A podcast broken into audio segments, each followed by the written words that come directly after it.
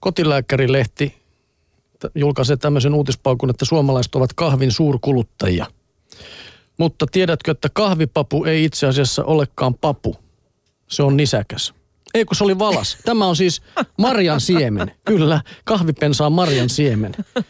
No joo, mutta tämä menee siihen samaan sarjaan. Ja pahtamaton kahvipapu on väriltään vihreä ja tässä muodossa sitä käytetään muun muassa keventäjän juomana. Vihreän kahvin vaikutuksista laihdutukseen ei olla aivan yksimielisiä, mutta osa tutkimuksista on osoittanut vihreän kahvin auttavan painon hallinnassa. Sitten sen on pakko olla paha. Niin.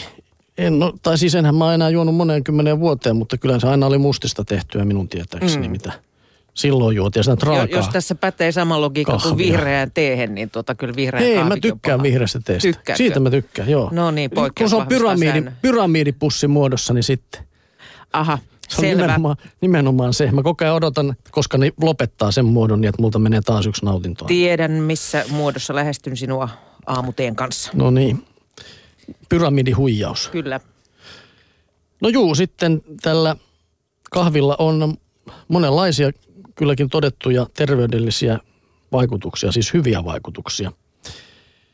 Nimittäin kahvin on todettu pienentävän riskiä sairastua kakkostyypin diabetekseen. Lisäksi kahvi edistää maksan toimintaa ja alentaa maksakirroosin sekä sydän- ja aivoinfarktin riskiä. Astmanoireita kahvi voi lievittää, sillä, siis, siis, sillä koetaan hillitä nyt toi lähti. Se sisältää noin teofylliinia sekä teobromiinia, jotka auttavat keuhkoputkia laajenemaan. Kihtikipuakin kahvin väitetään helpottavan, sillä kofeiini kiihdyttää elimistön nestekiertoa ja edistää sitten myös virtsahappojen poistumista. Mutta ihmeisiin edes kahvia ei kuitenkaan pysty, joten pannukaupalla kahvia juomalla ei kuitenkaan voi ku- kuitata runsasta alkoholin käyttöä, epäterveellistä ruokavaliota tai liikunnan puutetta. Hmm. niin, no, niin. Mikä ihme tuote on? Kahvin sisältämä kofeiini taittaa väsymystä, virkistää aivotoimintaa ja parantaa tarkkaavaisuutta ja suorituskykyä.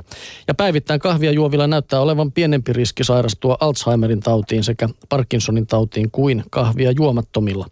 Parkinsonin taudin oireisiin kahvi voi lisäksi tuoda lievennystä.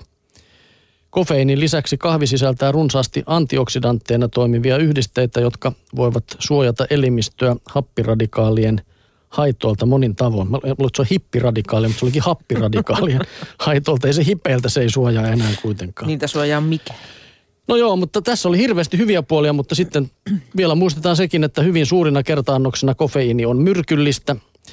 Yliannostuksen raja hämmöttää aikuisella noin tuhannessa milligrammassa kofeiinia ja yksi normaalikokoinen kahvikupillinen sisältää noin 100 milligrammaa, joten kymmenellä kupilla, jos näin lasken, niin sillähän sitten ollaan jo riskirajoilla.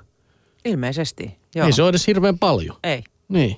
Mutta suosit, suositus on, että korkeintaan neljästä kuuteen kupillista pitkin päivää nautittaisiin. Selvä. Sitten vielä kun se kasvattaa hiuksia ja poistaa rypyt ja tekee muutenkin mukavaksi, niin sitten mä uskon, että se on ihmeaine. No niin.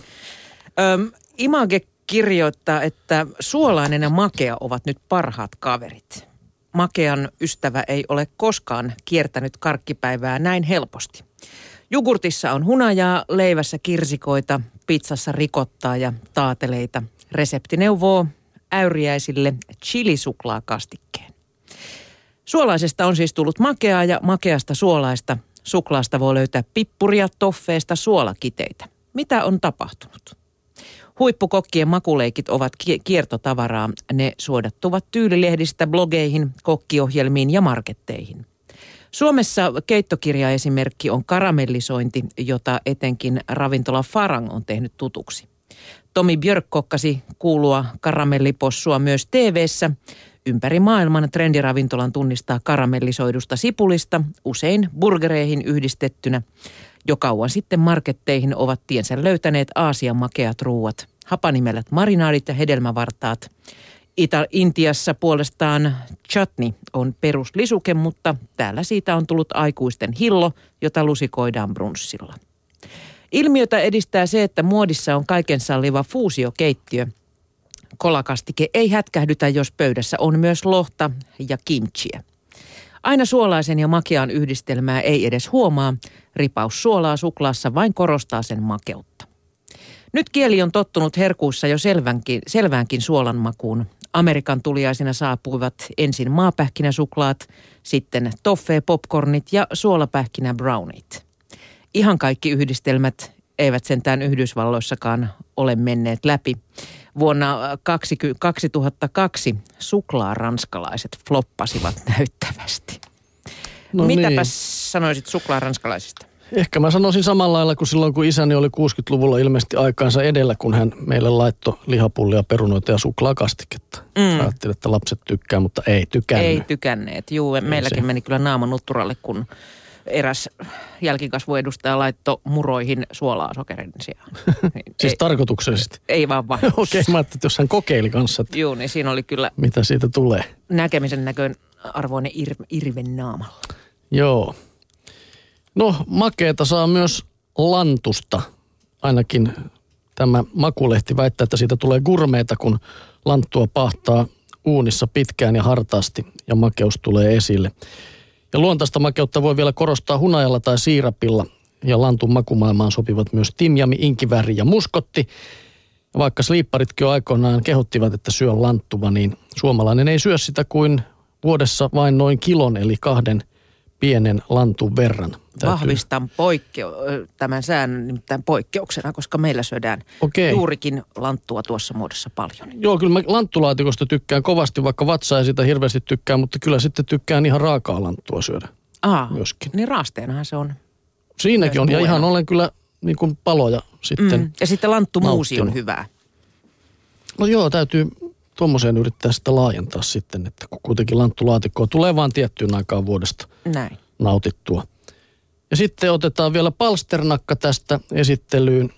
Se on nimittäin viime vuosina päässyt liemijuures imagostaan pääosan esittäjäksi. Sen persoonallisen mausteinen maku syntyy aromaattisista öljyistä ja korkeasta sokeripitoisuudesta.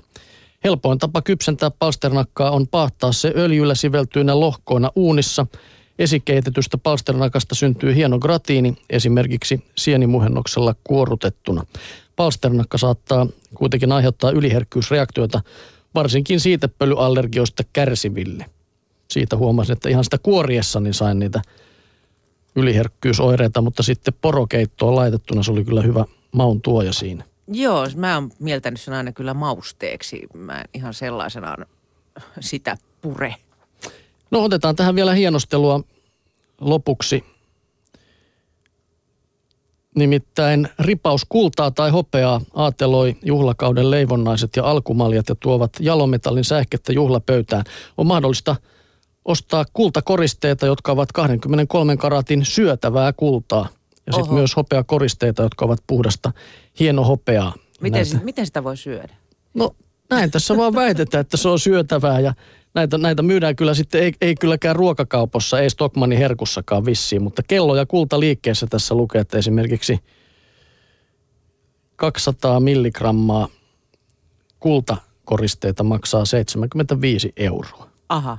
Onko se jossain niin pölymäisessä muodossa? Luulisi muuten rapisevan Näyttää ihan semmoiselta purkilta kuin missä näitä strösseleitä ja semmoisiakin on, että no siitä niin. sitten vaan koristellaan. Ehkä tällä saisi sitten sitä sisäistä hehkua. Joo.